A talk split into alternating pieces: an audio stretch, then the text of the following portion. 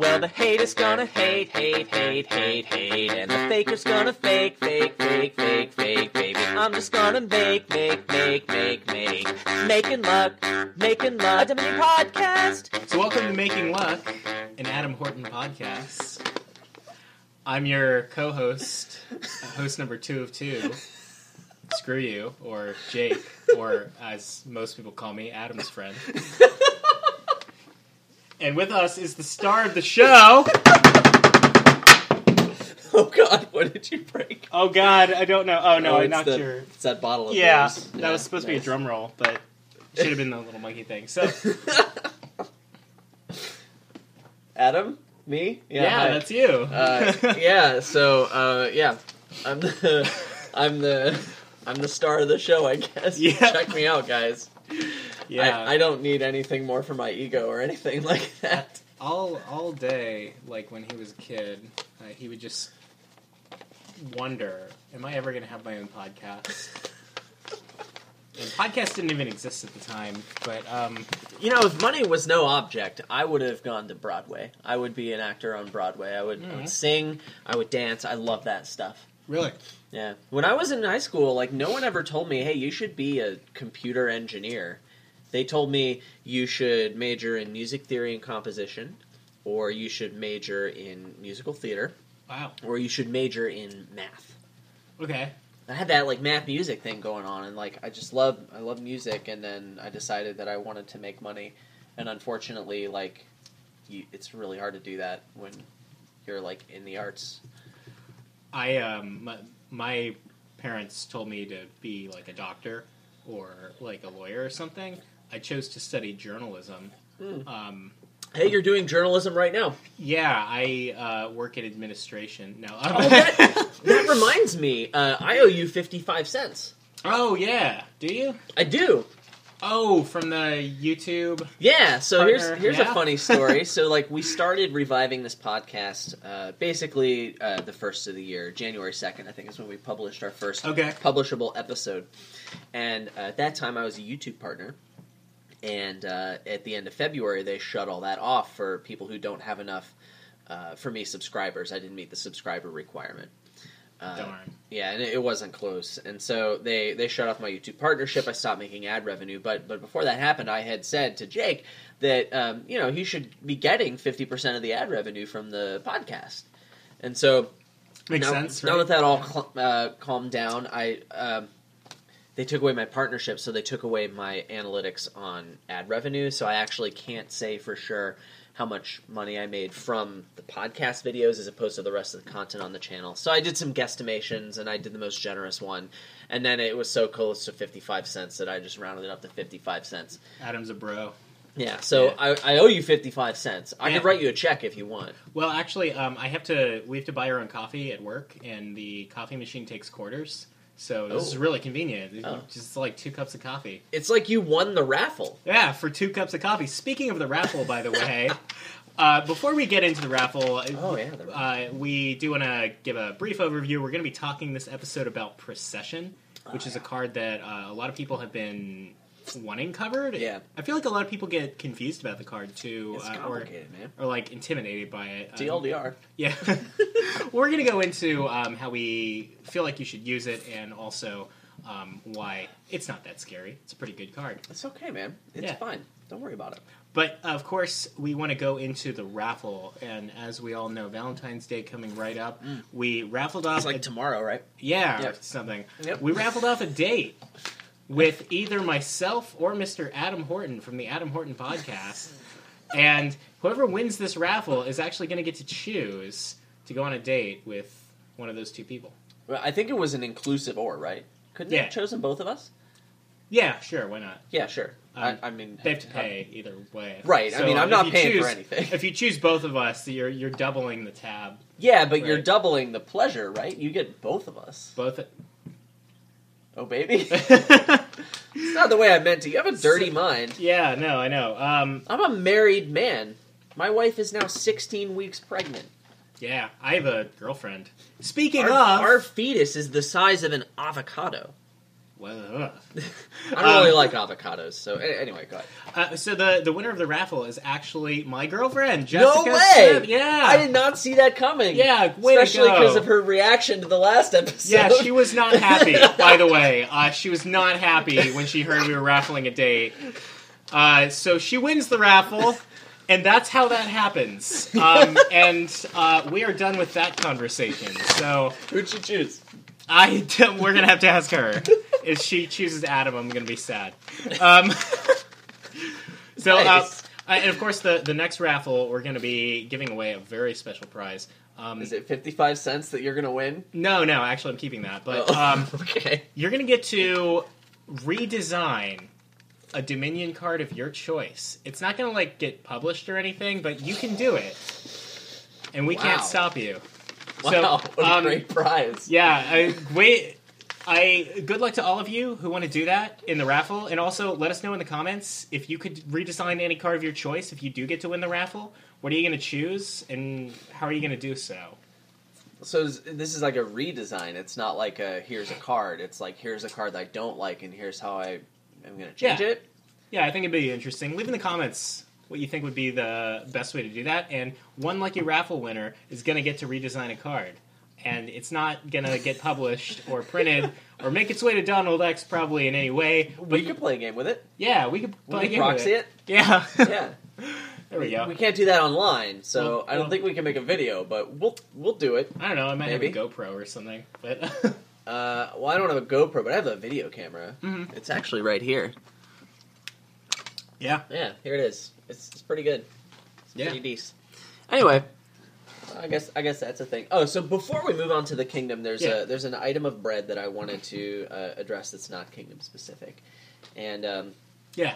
uh, it wa- it came from the forums. It came from my bro, Wandering Winder, making the. So um, he said uh, about the bonus episode. He said, uh, you know, just as a data point, he's not a fan of the entirely sarcastic episode. Now, I have no idea what he's talking about. I've Yeah, never been did you- sarcastic at any point on this podcast, but yeah. but but really, I mean, the the point I wanted to make was that like, you know, it would be really easy for us to say like, well, you know, we're not going to please everybody with whatever we with everything we do, so like whatever, he'll just have to deal with it. But like, and, and you know, I mean, we we published it, so I mean, I'm not going to go back and change it or anything. But the the fact that like, you know, he he gave feedback that was honest feedback, and that matters. Yeah. It matters to Definitely. me, and I think it matters to Jake. Definitely. He, he got some honest feedback about the raffle. I'll tell you that. from my girlfriend.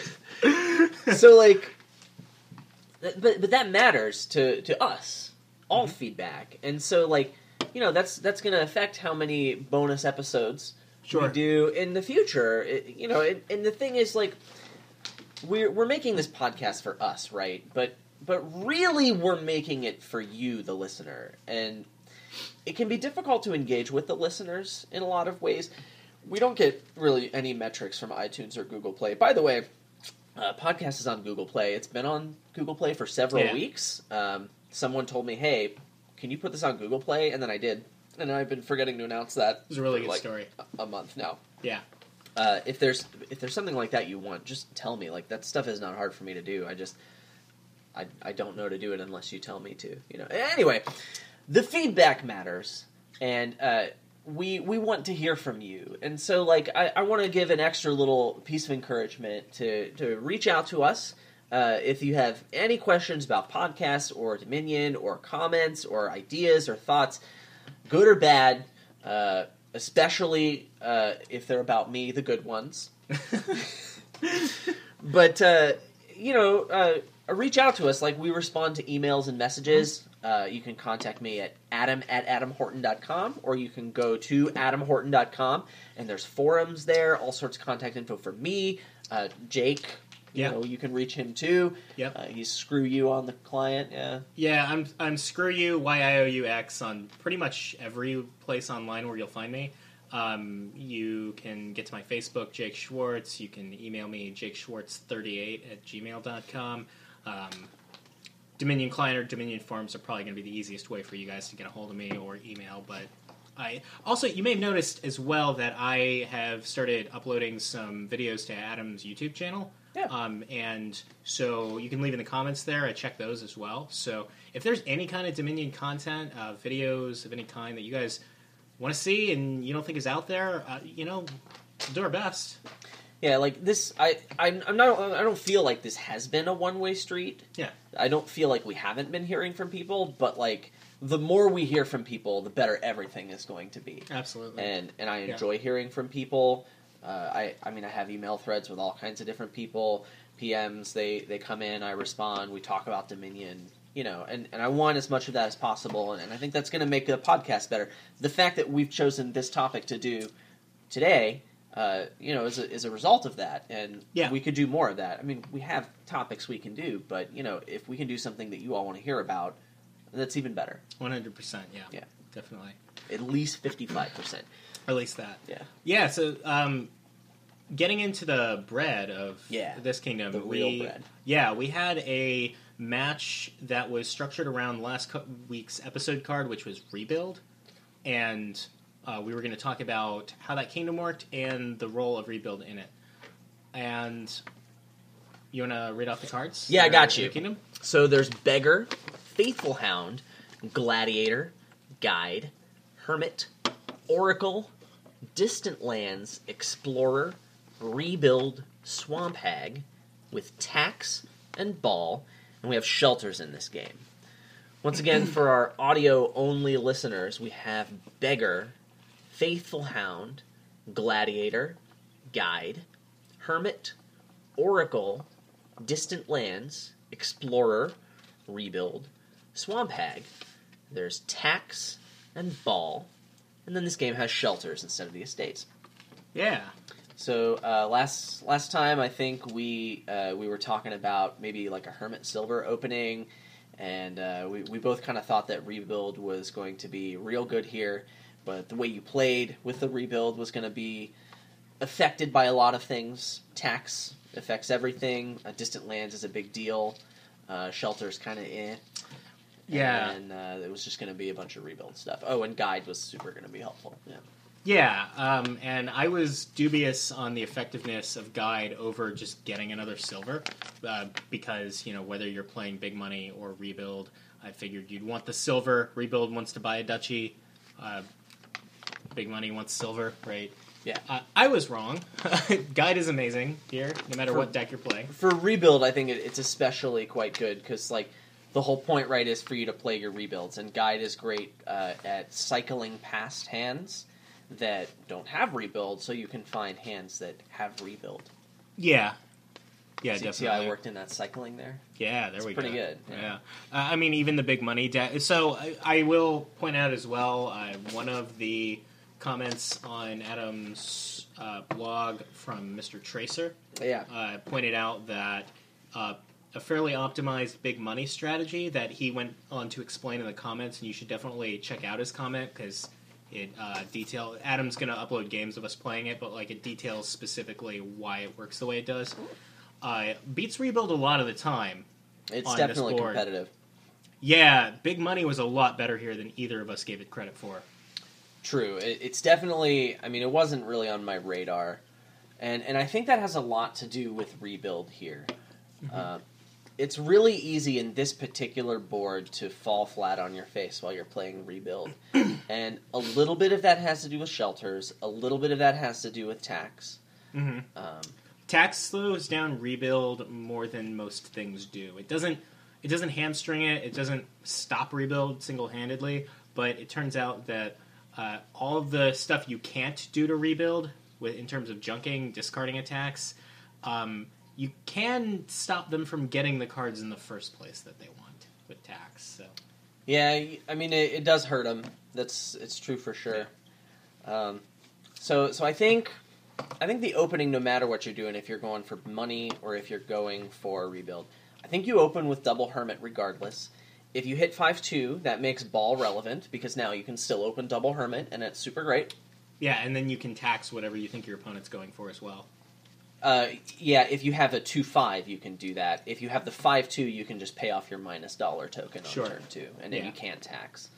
Uh, but normally, like, I mean, if I have a two five and I'm going first, I mean, there was a delicious game where I taxed the hermits, and that just kind of mucked everything up. Granted, Yeah. it hurt me too in a way because I, I kind of stumbled because of that minus dollar token, but it was hilarious. Yeah, because he had what- he had two hermits and I didn't have any by like shuffle three, and I was hurting. yeah, I, you used some words if I remember correctly. Yeah, there were some there were some words that Adam may or may not have to bleep out if we recorded that game. Uh, I record it, but I don't. I only censor the podcast. Yeah, Don't worry about the games. It's okay. We don't get an explicit tag for that. uh, I think nuances of playing the rebuild strategy include the idea that you do need to make sure you have some rebuild targets in the deck. And yes, you do want to trash your shelters with Hermit, and you might even trash the Ogi with the Hermit. But uh, you do want to be gaining estates a little more often than not. yeah, Just just to make sure that when you play your rebuild, you have something to rebuild, and and that means having more than one rebuild target in your deck. yeah. This isn't something you normally have to worry about in a rebuild deck Yeah. if there aren't shelters. But typically, it's really important to make sure you have at least two cards in your deck that you could rebuild because it's it's decently likely you're going to draw one with your rebuild. You, So- you certainly don't want to have that turn where you drew your only rebuild target with your rebuild, and then you're just sitting there and you just want to start crying. And Yeah. I mean, we talked about crying in the last podcast, Yeah, right? So yeah, I got a lot of practice. yeah. So that's something Crying. that you do want to avoid for Mhm. sure. Yeah. Um, I had also talked a little bit about uh, whether or not Swamp Hag would factor into either build, really. And I, I thought it was going to, and, and it, it wasn't for the attack. Like, I wasn't thinking the attack was going to come in clutch or anything. I just thought that Swamp Hag is so good at spiking up to Province because of the way it gives you the money at the start of next turn. And um, it turns out that, yeah, it does do that, but it, it really wasn't that great. Yeah, it, it, it should have just been a gold, or um, by the time a big money deck found time for a swamp hag, it was probably time to instead buy a duchy or distant lands. Yeah, I, I don't really think um, I don't think there's really any place for Swamp Hag. In fact, a lot of the kingdom didn't really play at all here. Beggar, Faithful Hound, even we tried Gladiator, and it just didn't really cut the mustard. I think uh, Gladiator occasionally was okay for the rebuild player because it was often a terminal gold. Like it- not it, it wasn't great a lot of the time, and it was competing for buys with Guide and Hermit. But- Yeah, I think you only want so many silvers in that rebuild deck anyway. And Yeah. like I would just rather have more guides. yeah. TBH. Yeah, so uh, the other interesting aspect that we wanted to go into was the effect of distant lands on either strategy. Yeah, so like if I'm playing rebuild and I have a distant lands in hand, like yeah, I could rebuild it into province, or I could just play it. And Yeah. I think a lot of the time you want to play it. It's There a tough call though. Like it's not it's not immediate. Like okay, I'm playing this because like if, if that takes you away from having two rebuild targets in your deck, then that's kind of inconvenient to have played that distant lands. Yeah, and now that I'm thinking about it, the game we just got done playing, which is the last, uh, which is the last video Mhm. on the video. If you watch those, I, I played a Madman, had two distant lands in hand, and I just snap played them both. And I think that was really bad. Like I might have won that game had I not done that. Yeah, I mean it's the rebuild deck on this board is not on autopilot. A lot of It's way different than a lot of rebuild decks you play. Yeah. and it is really easy to screw up. And when you screw Yeah. up, it's bad. Yeah, so I mean, if you are one of those people who never plays with rebuild, um, which is us a lot of the time, believe me, but I actually, and and you're, you know, you forget what that card's like. This is actually a decently okay board to break it out on because, It'll break your brain. yeah, it's it's a little different than you'd think. It'll and- make you really think about what's important in a rebuild deck. Yeah, like not playing it. No, uh, but yeah. So yeah, that was that kingdom. Um, it, as as far as which strategy came out on top, money or rebuild, um, I don't think there was a clear winner there. I think it was really swingy. It depended on who made better decisions for their deck, and also luck played a factor, right? Yeah, I mean, uh, the money versus rebuild. I think it's close, right? Um, Yeah. I think won more. rebuild is much more difficult to play, uh, and has a bigger downside if you mess it up. And I think for that reason, Only here. We're, we're talking about this board in particular. Yeah. Is trickier to play. correct. Uh, I think for that reason, I would probably tend towards playing money. I mean, you're going to open double hermit, and you're going to kind of do similar-ish things on that shuffle. And if your opponent just like heavily taxes one thing, you can definitely play the other and be better off in, in a lot of cases. Yeah. But if you, if I end up with some kind of choice somewhere, I'm probably going to tend towards that money deck. Yeah. Yeah, that's fair. It really is. Yeah. Uh, you definitely. This is a board that rewards you for staying mentally flexible.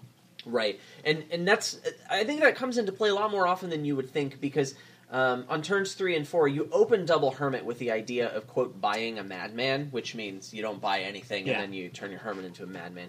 You really only want the hermits around to trash the shelters, and if you're playing money, maybe you keep one for silver gain if you don't have a good chance to trash it. Well, but it, it spikes you, up to gold sooner than you would have been able Madman to. does, yeah.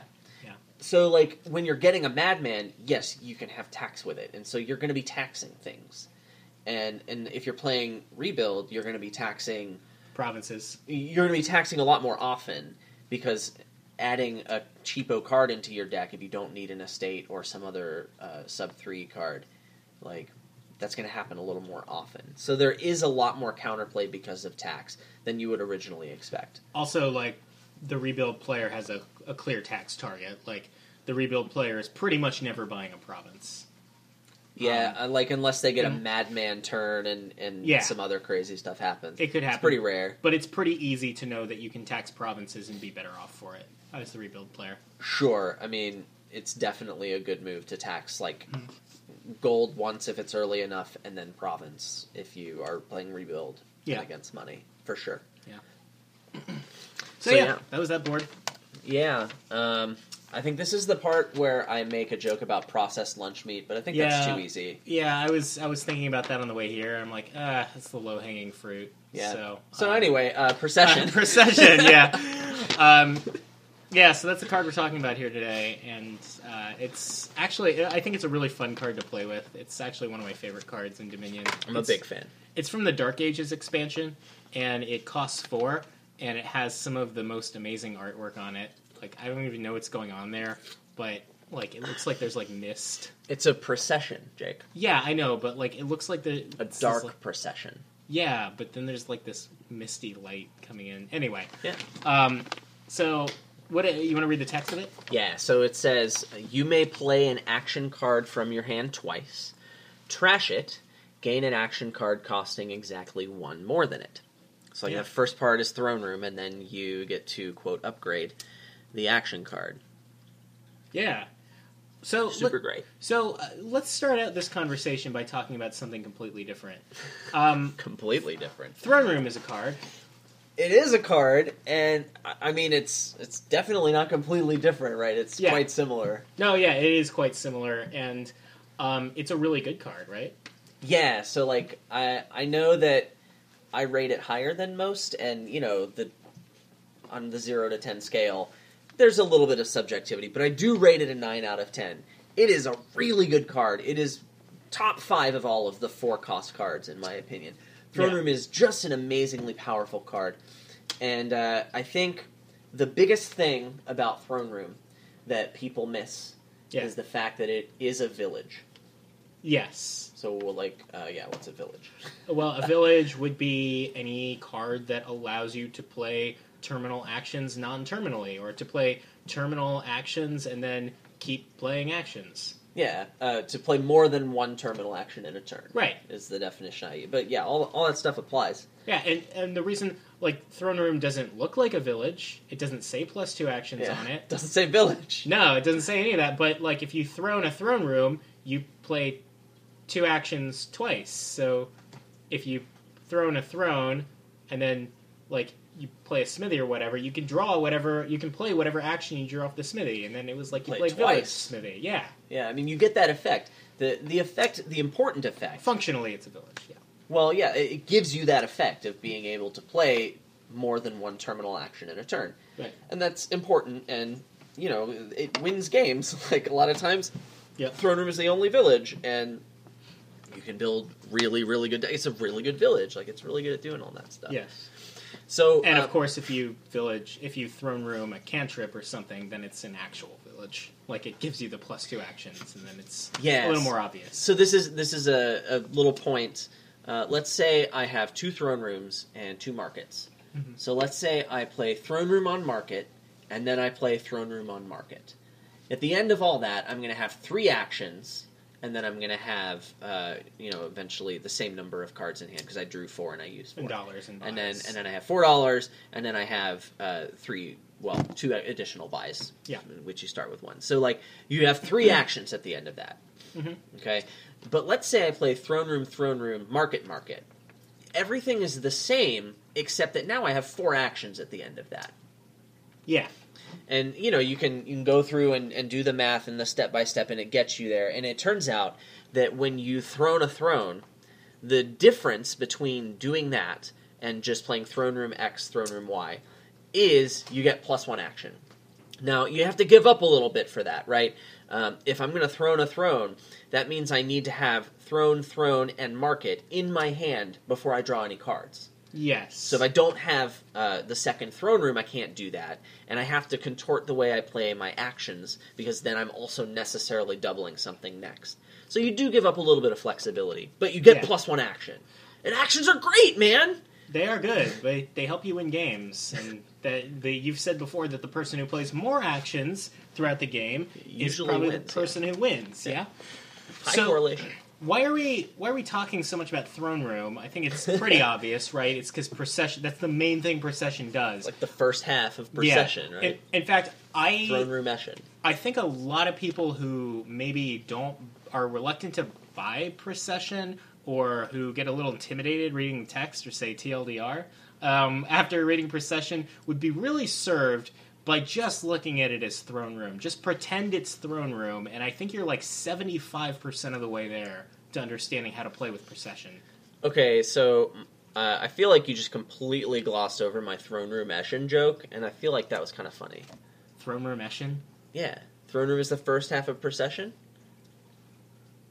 Is that even a joke? Like yes. you just added the second half of the word. Okay, I guess he didn't like my joke. Leave it in the comments if you think that's a real joke or not. That was But, an um, amazing joke. So, uh, prone room. pro, pro, perso, person needs work, yeah. Yeah, all right, we'll come But back it's the, it's the first half anyway, so whether yeah, you want us to or not. But um, We'll revisit that in the next bread next time on Making Luck. a Dominion podcast. A Dominion Courtney, podcast. Adam. So, um, I mean, you could you could just think of it a lot of times, and sometimes it even functions this way as like a throne room that then trashes the action that you played. And yeah, Yeah. that feels bad, and a lot of times you're you're not better off that way. But I don't know. I think if throne room just trashed the action that it played, I would still buy it a lot because that's really good. Like that's how good throne room is. right, exactly. Like if if Throne Room said play this twice and trash it, and that was it, and there was no benefit beyond that, like Throne Room would still be fine to spend four dollars on. It would still be a pretty decent card. It'd be pretty good. Yeah, Yeah. a lot better than Scout. Yeah, and uh, the if you are looking at procession and you are thinking that it's a little more exotic and you're getting freaked out by that trash mechanic and you don't want to look at it as throne room, I do want to remind you that your deck doesn't have to last forever. It just has to win you the game. So if you're if you trash parts of your deck as you're going, even if you're not gaining them with procession, and we'll come back to that concept quite a bit of your deck not needing to last forever, at least not in its current form, right? And just needing to win you the game.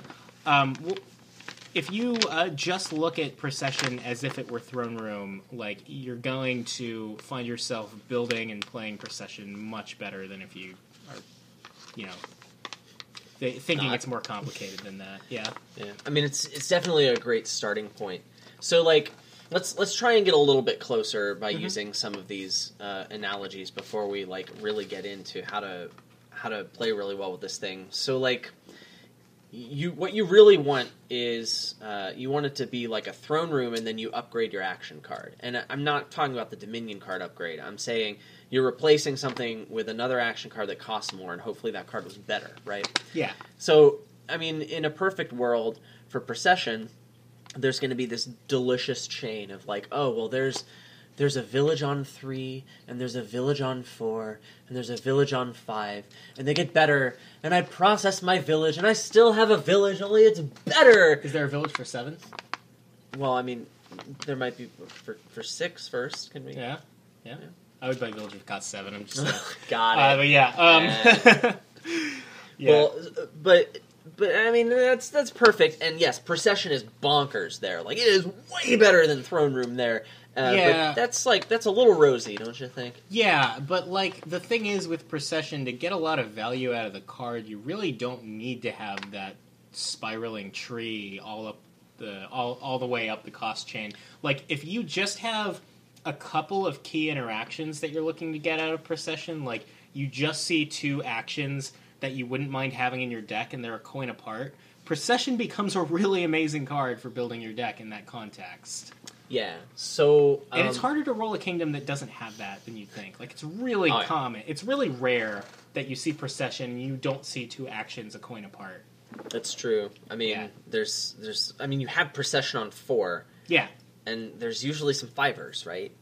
Yeah, and that brings us into one of the key uh, things that makes procession sometimes even quite a bit stronger than throne room. And one of the factors behind that is is there a five cost action in the kingdom that you don't mind having a lot of? And usually what you're looking for is a non terminal five cost action. If you see that and procession, then we want to come back to the really strong interaction of throning a throne room. That's great. You want a throne throne room Oh, it's so and you good. want a procession procession for the same reason except processioning procession is even better most of the time because you get to put a five cost action into your deck Yeah, like with Throne Room, the only thing you got out of throning a throne was getting plus one action. And you're still getting that here, but you're also getting to turn a procession into a fiver. And yes, while procession is a good card, usually fivers are super great. And if there's some fiver that you want to have many copies of, i.e., non terminal, yeah then usually this is quite good. I mean, it's kind of hard to hit five. Usually, gaining a lot of fivers is Yeah. pretty good for your life, so you want to do it. Uh, Absolutely. I, I wanted to, I wanted to mention that like it doesn't have to be four to five. Um, really, really, what you want is just cards that you want in your deck that are Yeah. that are one dollar apart. So it can be it can be some other four into five, or it can be three into four. I would say these are by far the most common because most action cards are that way. Yeah. And and the three, four, five chain where you can gain more processions or or you know gain more fivers. When when gaining those four and five dollar cards is what you want to do a lot of, meaning they're non-terminal, uh, or at least you have non-terminal options. Then that's what you want to be doing.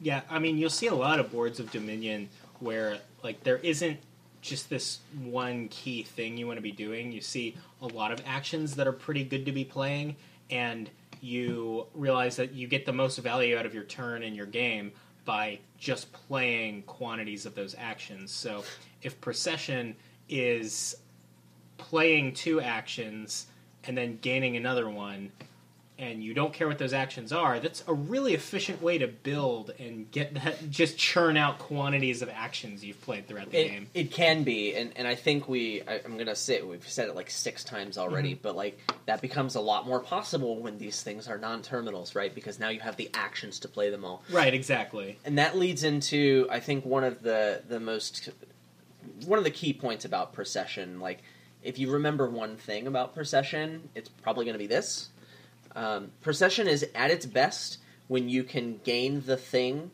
or when you can draw. Sorry, when you can draw the thing that you gained from playing the procession. Yes, and it's also worth noting that in that case, uh, you're getting the most value out of gain and play with procession, and gain and play, of course, implies that you've had the tools to draw your deck, and then you've played the procession to get some value out of your turn, and then you gain something else and draw it and play it. Um, that thing probably wants to be a payload card, not The not thing a draw you, card. The thing you gain. yeah, Right. So the ideal situation is you you start your turn with some processions and deck control cards, and, and between the two of these, you can draw more cards than what you have in your deck. Right. You process the deck control cards, you gain payload cards, you draw the payload cards on the same turn, and then you play the payload cards, or maybe even process them if you if that's appropriate to do. Like this is Right. this is like the ideal case for procession, and I want to point out that in this case, procession is just miles and miles better than throne room. The Sure. fact that you get to play something twice, and then you get to gain a thing, and then you play that twice, like, Yeah. that's just something that throne room can't do. even if there are other ways to build the deck that you're trying to build, um, you'll find that if procession is even kind of viable at doing it, it's usually the fastest way. Like it's usually the fastest and most efficient way to build any deck that you're building, um, because it's it's playing the deck as it's building it, and even even if you have other options, procession needs to be a strong consideration if it's available. Sure. Um, I, I think this might be what you meant, but I want to say it in a different Sure. way with with some language. Um, so I think procession in general is a strong enough card in the abstract that a lot of times when it doesn't really seem like it's the best fit for a deck because it doesn't have all of the right perfect synergies, Yeah, it's so powerful that you probably want to include it anyway. You know, maybe the deck doesn't resol- revolve around, you know, playing the entire pile of processions a million times. yeah, But you include procession in the deck because it can be just that good. And, and I think those situations really come down to uh, probably the same situations where Throne Room would be good, yeah. and that's when you have an action dense deck. Yeah, exactly. The the time where you put procession into a deck too is pretty much around the same time you'd put a throne room in. Yeah. Right. Um, you might even do it a little earlier because of procession's ability. Because like, obviously, there's a risk when you buy throne room or procession of drawing it without any actions, and that sucks. But like, you might be willing a little more willing to take that risk with procession because of the reward of it being able to help build your deck as it's playing it. True. I think the main um, the main place where that particular thing is going to be good is if you um, you put multiple processions in your deck. Because if I draw two throne rooms and nothing else, I'm sad. But if I draw two processions and nothing else, yes, I'm still sad. But at least I can process the procession and gain a fiver. Yeah. And if that's something I want, uh, it can be worth just starting to shove processions in the deck a little earlier than otherwise Sure. because like you don't need a density of non procession action cards to get at least some value Mm-hmm. out of it where you kind of do need that with throne room Yeah, definitely. Like it's, you could say it's a little less dependent on your draws that way. Um, not by much, but yeah. right so um, but, the action density is something that that's kind of important the main the, re- the main reason procession's not going to be good is uh, if you can't line it up with an action or an action that you want to process Or yeah, or if there aren't enough actions in the kingdom that have like really valid throne room targets. So so this comes back to non-terminals, right? Exactly, it's yeah. important for procession to have non-terminals, and and I want to, uh, I mean, when when throne room's around, if it's just throne room and a bunch of terminals, like yes, throne room's a village, and you know you build your deck differently that way, and and I guess that's worth going into a little bit here because the only way to get that village effect is to play throne room on throne room. Yeah, So you usually need to be very thin for that, and a lot of times you need to have a lot of throne rooms because the number of terminals you can play is limited by the number of throne rooms you have. That's also true for procession. yes. However, um, it's less sustainable with procession yeah, because you necessarily have to be processing your processions, and you still care about having a lot of them. So that's really not sustainable, and, and I'm having trouble. That's that's kind of the big difference in, in the way that particular deck plays out, and why you need non-terminals so badly. The other really interesting thing about playing a deck that centers around enabling actions with procession is that your turns look so different turn by turn. your whole you're- deck looks so your whole deck is like you you play out your deck and then when it comes around to take your next turn you have a different deck like Yeah. you, it's a different you've never seen these cards before where did you come from yeah. how It's- did you get in here it's like you you did a thing and, and so like this is this is where it can get a little bit complex and a little Yeah. bit intimidating to play with procession because like a lot of times when you're building a deck you you play all your cards and maybe you draw everything and you have you know maybe one or two actions left over, and maybe you had this much overdraw, and you have this much money in buys, and that's so you have a feeling of like what your deck control's like and what your payload's like, and it's like where do I want it to be? Well, I just add to what I had this turn. Yeah. You can't do that with procession. You need to be a little more analytical in terms of keeping track of what's in your deck and what you can expect that to do. Like, how many dollars are actually in your deck right now? Like As you- opposed to like halfway through my turn. yeah, where- whereas because it's going to be different by the time you finish drawing. Yeah. Um, yeah. Um, So but that's that's the fun of it. It's kind of like slots that way. I mean, when I play these, when I play these type of games, Yeah. like you have to think a lot more because Yeah. normally when you're drawing your deck, um, and I'm deciding what I'm going to put in it, I have to think maybe a few turns ahead to get the the best build order, the best build path, while I'm still able to continue drawing everything. Sure. With procession, that's a lot harder to do because not only do I have to, uh, do I want to be thinking ahead to what I'm doing two turns from now, Yeah. but but doing that means going through like twice as many deck compositions because it's Yeah. going to change by the end of this turn and then I'm going to buy these cards and then it's going to change again and I want it to be here and this is what I want my payload to be. There's a lot more calculation. Yeah. And that calculation can be um, intimidating and it, it can be difficult. And and there are a few things I think that can help you out with that kind of calculation. Sure. Well, well, where would you start? Great question, Jake. Thanks for asking. You got it. Um, the ability to gain cards. So, like, if I have the ability to just willy nilly play my processions, like, oh, I need to process this this smithy so I can continue my turn, and and not have to worry about like, is it going to be hard to get that smithy back? Then that's going to be really good because I can I can have a reliable deck. I can focus on maximizing the payload at this moment and doing what's best for me at this moment Yeah. without having to worry so much about the long term implications of my deck. So it makes it a lot easier to play. It gives you a few more options as opposed to my payload is money and buys, and whatever mess I made, whatever important components I trashed on this turn in order to make my turn happen, which is like Mhm. the name of the game, uh, I have to make sure I replace those, and that takes away from my payload, or else my, my deck's not going to work. Right. See, having having a bunch of components that could work together in a deck theoretically uh, definitely encourages you to be going for procession. Right, uh, but you you know you want to make sure that you get as close to that ideal we were talking about earlier. Of Yeah. at the beginning of my turn, I've got a lot of deck control cards, and at the end of my turn, uh, you know I've, I've maybe processed into some payload cards. That's where that stuff Yeah. really shines. And and I think the most important piece of that calculation is just making sure that if you don't have a non-terminal at one key point, or if you're you know pinched on terminal space, if that's very tight, you just have to make sure that you have enough actions to play all the cards. Yeah, that's that's a really good place to start, and it'll get you farther on a procession board than you'd think. Procession, we, we talked a little bit just now about how you need to be analytical and calculating as to what's in your deck. There's another approach.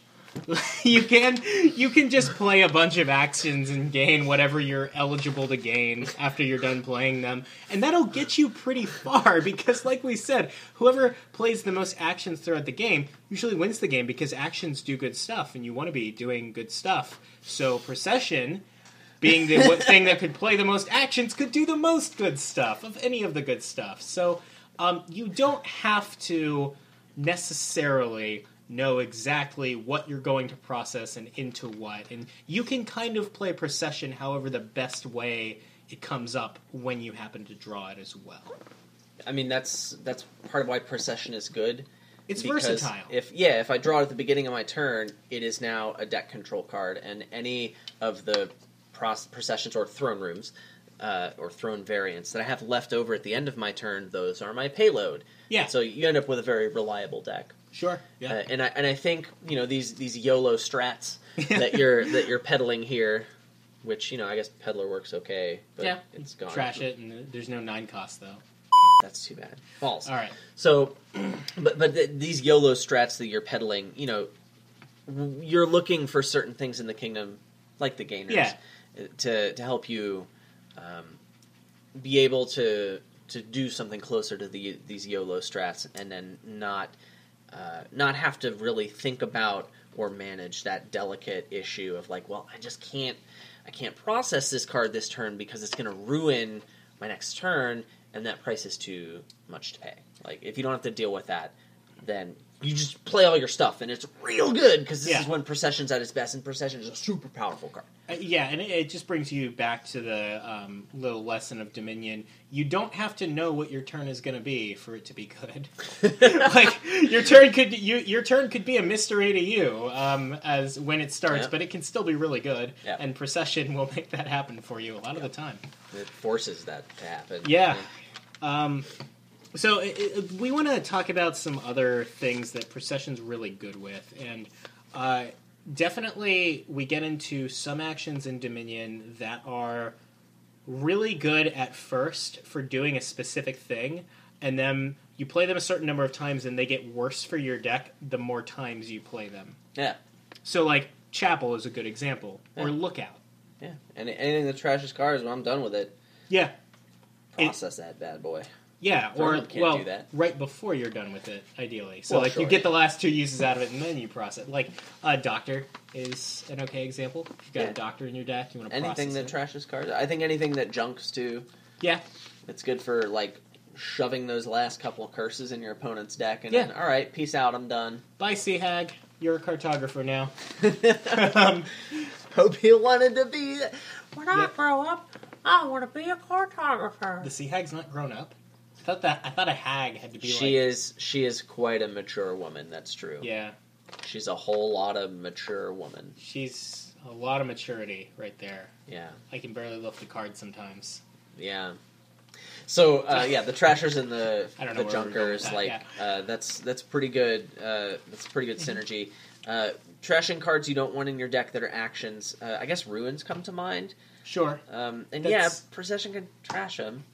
That's not great. Like if if you're being junked by ruins and procession is the only way to trash the ruins, I would say that procession's not really a valid defense to the ruins. A better defense at that point would be to be giving your opponent ruins. Sure. Right. I mean, because procession is there, that's not a reason for me to ignore the looter, right? hmm So, I, I mean, maybe you maybe you get the procession, but by itself, I, I don't feel like that's enough because um, while the ruins are actions, they're not the kind of things you want to be processing, and so Yeah. that action density uh, conundrum is going to start to happen to you. You, Right. you really need the help of something that's going to increase the action density, and this action density is non-ruins because I don't. We're we're sad assu- to process ruins. we're assuming with when we say action density that these actions are doing good stuff Yeah, because most actions do, but not ruins. not ruins. That's the whole Rip in mechanic. peace. Sorry, Yeah. man. So, so yeah, I mean, junking is very important, and, and that would be the case with Throne Room as well. Even though Procession can trash the ruins, Procession is not enough by itself because you still have like Mhm. ten bad cards that you start with, Yeah, right. or maybe nine because Necropolis can be processed. Don't, don't, no, no, The, well, the other time I think you'd see no procession- Peru. Sorry. The time where I think you'd see procession being a little weaker than normal are really two occasions, in my opinion. Uh, one is, and this this isn't really a valid reason to ignore procession, but there's no five cost that you want a lot of. Like if there's no non-terminal five cost action, or there's no five cost action that you're okay with having a lot of in your deck, um, procession is still useful in a lot. terminal. Right. Procession is still useful in quite a few contexts, but the play of processioning a procession gets weaker if you don't get to gain a five cost after. Yeah, it feels pretty bad. I mean, that's rare, but I mean, you don't want to be shoving a bunch of terminals into your deck. It, it does feel pretty bad. Uh, Yeah. I would say that that's probably the most important one. If there is a sixer out there, that can be real good. Mm-hmm. And I mean, I think I saw six into seven on a Design Kingdom once. It's Yeah. pretty rare, but like usually that's real good. I mean, Adventurer is not even in the game anymore. Rip in peace. We hardly knew you. It was too soon. But uh, normally the sixes that are actions are quite good, and so processing them is great. I, I think Yeah. Border Village gets a special nod here because Sure. you trash your fiver, you get the Border Village, you get your fiver right back, or maybe Right. maybe one that's even better. And that just shoves a bunch of amazing actions into your deck like Yeah. lightning fast. Yeah. N- The other weakness, I think, where where procession is not as good as it normally is. Like the, the thing that steers you away from procession is when the game winning payload, the things that the, the whoever wins the game, they're going to have played a bunch of X. When that thing requires it to stay in play, because procession. Procession doesn't keep the thing in play. So if both uh, you and your opponent are building to a bridge troll mega turn, where you play a bunch of bridge trolls or goons or something like that, um, and then you just win the game on that turn, you're not really getting mileage out of procession in that case because you part of the implication when you bought the procession was that it's going to function as an extra copy in a lot of ways of the of the payload card that was going to win you the mm. game. It doesn't do that with something like goons or bridge troll. Yeah, so like throne room is usually not good with those cards, but procession's even worse because like instead of just having one in play, you have zero in play. Right. It's bad. Like you need you need a lot of non terminals to really pull something like that off. Yeah. because a lot of times, uh, I mean, you need the actions and you need to be able to build your deck and have good turns before you get to that point. And procession can help with that part, and that's the weird part when you see procession and you want to win the game with bridge troll. Is that procession's still sometimes what you go for because it helps you draw and play the bridge trolls in other ways. Yeah, it's pretty close to that throne room with the downside of you must trash this, Uh huh. Uh, and so you really need a lot of non terminals to make that come alive. Yeah, definitely. Um, now, bridge and procession, on the other hand, That's as pretty opposed hot. to that's pretty good because it work. doesn't need to stay in play. You can get your business done with that bridge. Yeah, That'll do it right there. Yeah. Then you can gain Um, fivers that matter because process bridges, so you probably win the game. Okay, I guess that's Yeah. one point. What you have can you. Get, maybe you can get distant lands for points. Because Yeah. you're going to need those. yeah. There we go. But Um, but it, it's a little tricky. You know, you want to continue to have good turns and and build your deck. So uh, still non-trivial to play. You still want some non-terminals to to make that deck function. Definitely. Yeah. So like in all of these cases where you're playing with procession, your deck composition is changing pretty radically, Mhm. and um, at some point, uh, you know, a lot of actions are going to be in the trash, and maybe a lot of your processions are going to be in the trash, and you're not going to have too many left. And so, uh, one thing that you can look for, uh, if you don't think you can win the game by that point, is this kind of stable equilibrium of cards that are in your deck now, and and that's what it's going to be for a while. right. So like, I I don't. I guess I do want to go back to this for the 55th time. You're gonna need some non-terminals Right. to make that happen. If it's just procession and a bunch of terminals, then I've got a bunch of actions, and you know I had some good turns, but like, what did I do? Yeah. And I just have a bunch of terminals in my deck now. Maybe I can process some of them, but eh. Right. You, you definitely want to be. Uh, you you want to have in mind what you want your deck to look like in a couple of turns. Yeah, so like that's one that's one way you can get burned. So you either want a, a lot of non-terminals to uh, make your deck good after you're done processing all of the things, or um, you want to be able to gain so much procession food that while you're doing these amazing things, Yeah. you can continue having things to process. And uh, usually, what happens is you have an amazing turn, and you know three piles are emptied by that point, and you have yeah. points. Well, and like procession can be really good at the three pile if it was going to end on an action three pile. Hello, triumph! Yeah. Oh, right. so hot. Um, yeah, or like we mentioned earlier, sometimes like you just you, you trash your deck into oblivion, but the turn was so good that you win the game. Yeah, Yeah, or basically win the game. yeah. So yeah, So that's Um, that's the broad strokes. Uh, I just want to do kind of like the lightning round at the end of this bad boy. Of Sure. Like, here are the here are the main synergies. So uh, Yeah. procession with fortress. That's Oh, pretty okay. freaking good because Yeah, like, you that's play a- the fortress twice and it goes in your hand and you gain a fiver. that's pretty fantastic. Pretty yeah, good. yeah. But Uh, uh, Fortress is in the same expansion. It's like a lot of those cards were even designed to work together. So yes, Yeah, of course. a lot of these are actually in Dark Ages. Yeah, right. So there's catacombs. Catacombs is a card that doesn't mind being trashed. Yeah. But um, you know you can gain a sixer if there is one, but like you can get a cheaper card. And Like a a lot of times you procession. get a procession. Yeah. yeah. Um, So like that's that's actually quite good. Uh, Yeah. And if you have a lot of processions from doing this, then procession procession catacombs is a great way to start your day. Yeah. So there's Doctors that one. recommend it. Uh, well, doctors in guilds though. So Crap. gotta be careful. Oh, actually, you love to procession, Doctor. Yeah, so there, there's it's still good, Yeah. but it's just not full Dark Ages flavor, Right. which is important. Yeah, that's true. Yeah. If you ignore theme, you're going to lose. That's right. Yeah. Uh, Um, another one is Band of Misfits because uh, you can process four costs, namely processions, into Band of Misfits, and having that flexibility is usually quite good. And then if you play, um, you can play bomb as procession, but you can process bomb to get a sixer if you want. Uh, I mean, if there's a six non-terminals and action. Yeah. yeah, non-terminals and flexibility are things that go well with procession, and, and so of course Band of Misfits fits that role, and it, it costs five, so there's a natural synergy there. Sure. Just make sure you know the piles aren't totally empty. Yeah.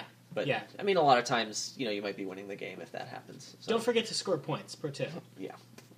Uh, I think uh, I think one of the one of the coolest things to process is probably hireling. Well, yeah. it gets trashed doesn't matter because you it's- still get those cards, right? right. And well, the hireling doesn't get trashed, right? It stays off in La La Land forever. so so it is in the trash, but you still get those cards, and because of rules, the procession actually doesn't stay out forever like Throne Room would or Royal Carriage would. what? Yeah. No So, way. like, I, I, I saw, I saw this in a tournament board, uh, a, a board designed for a tournament, not like a board with a card tournament on it. Sure. I, I saw this in there, and we actually like had tokens ready. And like, if you have these glass beads in front of you, these are cards you draw at the start of your turn because No there's way. nothing out to remind you. Um, I mean, That's the, insane. yeah, Okay. the the tracking is a little fun there, but that's the way it does work. And so um, that's why Procession gets a little special nod with Hireling because okay. Royal Carriages, even though it's amazing with Hireling, the Royal Carriages stay out. Yeah. Same thing with Throne Room or even King's Court, but the Procession goes right back in your deck so you can process some other stuff. And and the fact that it costs six means it's usually kind of easy to pick up with Procession, and so okay. Yeah. yeah, so it's pretty hot. That's pretty fantastic. I yeah, it's amazing. Uh, Procession Island, Okay. set two cards aside. Doesn't matter that you trash the island because the uh, island's on your mat. By the time it would get trashed, you still gain the fiver, but you don't lose the island points, and you get to quote double the effective island. Super Nice. hot. Uh, and uh, rats. Hi, Toby.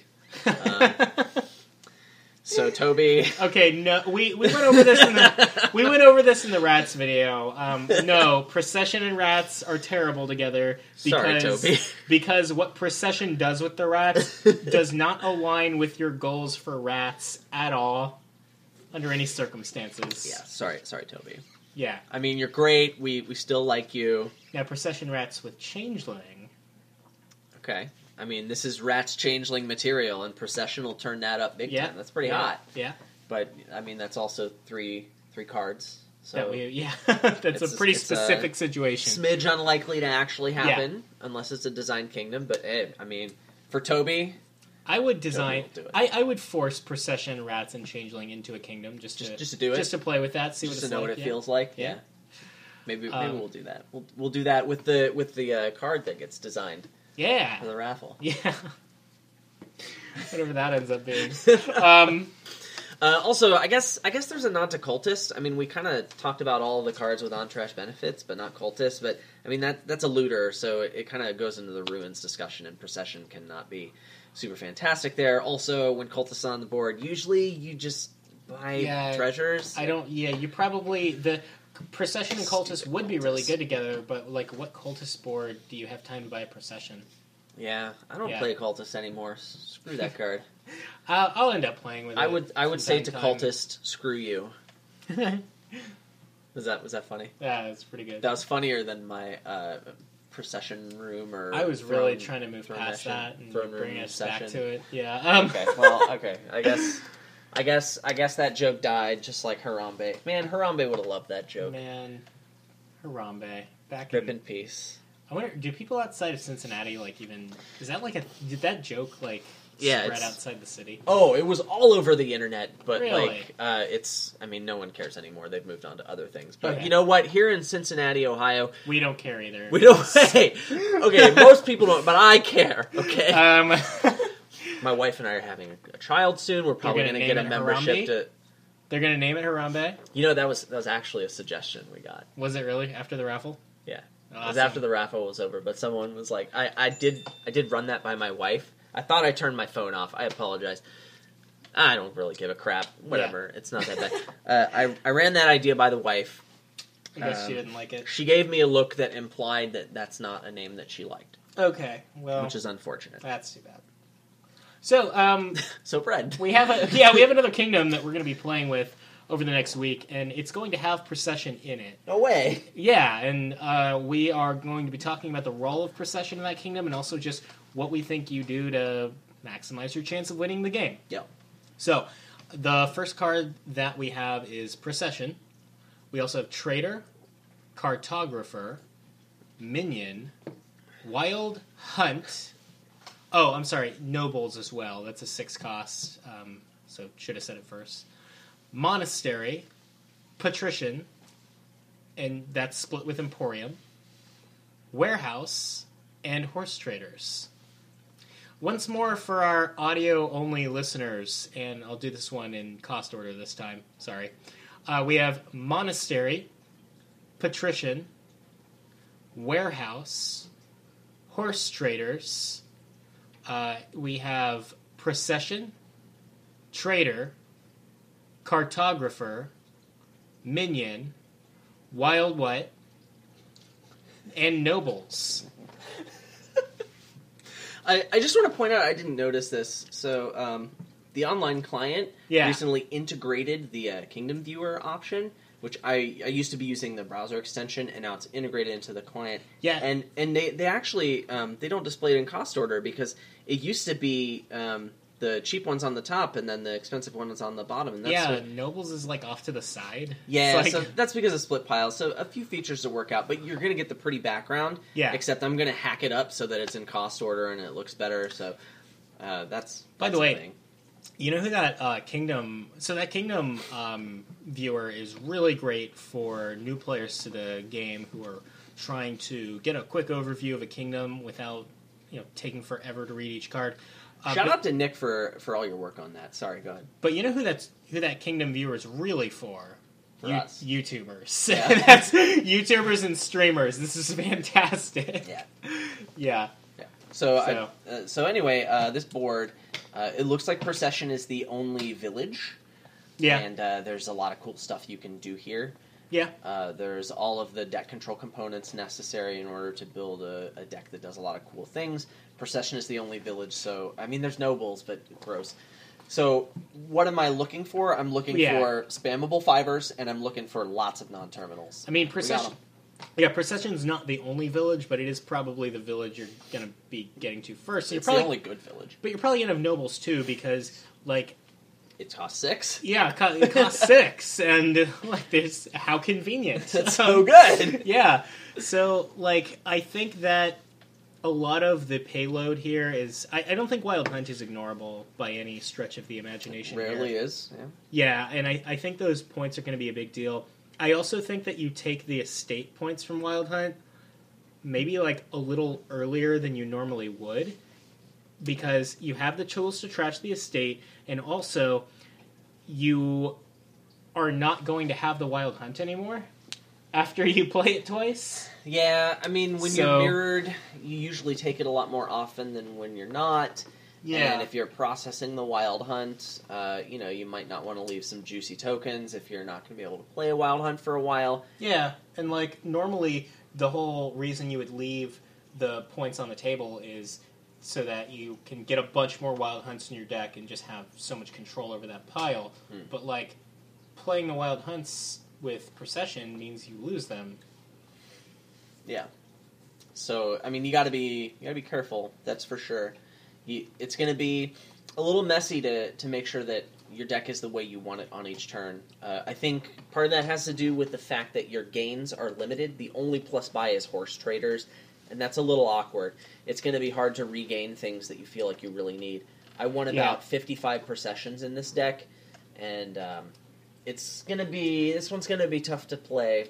Yeah, I think that you're gonna find yourself maybe buying warehouses more often than you'd think, just because it's the only thing that can procession into four-costers. Yeah, and so you- I think you're gonna want horse traders quite a bit. the the fact that the forecast really only has procession as a non-terminal option means you're going to have to plan your two and three dollar gains around the idea that um, you want to make sure you're getting enough actions on each of your turns. So I, I theorize that it could be the right thing to do to get a patrician for your deck, just because you can process that twice and have it be non-terminal, and maybe that's a thing you want, right? These, Yeah. these are things you have to think about. This is going to be tough to play. It's going to require some calculation. Yeah, I, I'm also really curious to see how big a deal and how often the Emporium points come up. Every So- game, I think. But the the actions aren't in play anymore after you procession them. Yeah, you're going to have five. Well, that that's my question. Is like, are you Yes, okay? definitely. For Adam sure, has. Adam has answered my question. Thank you. Adam. Um, Aren't you glad I'm here to like just Yeah. s- just like vomit wisdom all over this podcast? everywhere? It's just I'm just covered in wisdom right now. Wiping Delicious. it, wiping it off my face. Yeah. Um, but um, so oh um, man, that's the secret title of this podcast. Wiping it off my face. Oh, So, that's dirty. You're gonna have I a don't know. you're gonna have a bunch of nobles in your deck, but that's probably not like that's probably incidental. You probably that just happened, right? Because Yeah. you processioned your five coster. Yeah. Um, what about minion and cartographer? Do you see them coming up a lot? Yeah. Yeah. Yep. I don't know. I'm I'm trying to figure out how often I would take them over a wild hunt, and I mean, you you uh, probably want cartographer more than minion in the wild hunt deck, and you're probably going to base that decision off of whether or not you need a non-terminal or whether you need more wild hunts. I think there are plenty of situations for either. Okay. All right, that's fair. Uh, so I think that it's pretty clear you're you're going to open with a monastery, no matter whether it's three, four, or That's a Or two real five. good card. Yeah. Yeah. Because like I mean, whatever you're doing, you you need to thin some of your coppers and estates out to line up cards together. I think. I think that's it. It's. Um, What's that a trader? I think. I think I like Trader Monastery, but man, the silvers are not something you want to keep around forever and ever. Yeah. You do want an action dense deck here, so maybe the. I mean, it, it's probably okay, but uh, it's a tough call. I think. I think I, I'm probably going uh, on a three four monastery silver because I obviously the monastery is going to be thinning for me, but I want to be hitting up to five and six dollar price points and picking up, you know, horse traders and procession on my fours. Uh, Horse Traders is a little better for hitting those big price points than Silver is. And it's also an action card, but there's a little bit of anti synergy with the Monastery there. Right. But I guess hitting five, I mean, if you collide them, mm, man, it's Yeah. still not super great. Yeah. So Tough opening. yeah, I mean a five two. I think you're you're pretty happy about, right? Sure, because you want the Monastery, and now you Yeah. have more options. And I think the next one you get is probably a cartographer. Man, that cycle even, the, cycle even the that's- monastery really quickly. Even that's close, because the I don't like the fact that the cartographer is not doing great things for you if you draw it on turn four. It depends on a lot, though. It could still be okay. Yeah. I don't know. I I want to try a lot of different openings here. If you Yeah. if you press me right now, what are you going to open, Adam? I'm going to open Horse Trader's Monastery, but I could see that being wrong. Yeah, I'm gonna go Silver Monastery myself. Cool. And oh, warehouse, warehouse. Ooh, nice. Yeah, who needs to trash cards if you can just draw right past them? Yeah, if you play five warehouses, then it doesn't matter how many cards you've trashed. Your hand is still the same, and you play five action cards. yeah, It's pretty good. solid. Or you could play four warehouses and a horse traders. Or you could procession those warehouses and get those warehouses out of your deck. But but if you play the horse traders, you you have enough to buy another warehouse. Oh no! See, I thought So, of yeah, everything. That's World true. champion right here. yeah, there we go. Yeah, so let us know what you would do here. Um, and other than that, Yeah, I think I think that's about all I got. This is a this is a pretty delicious sandwich. yeah, we went through some bread, Yeah. had some processed lunch meat, Yeah. more bread. Oh yeah. It's pretty good. So good. Yeah. So thanks for tuning in, and until next time. See you later.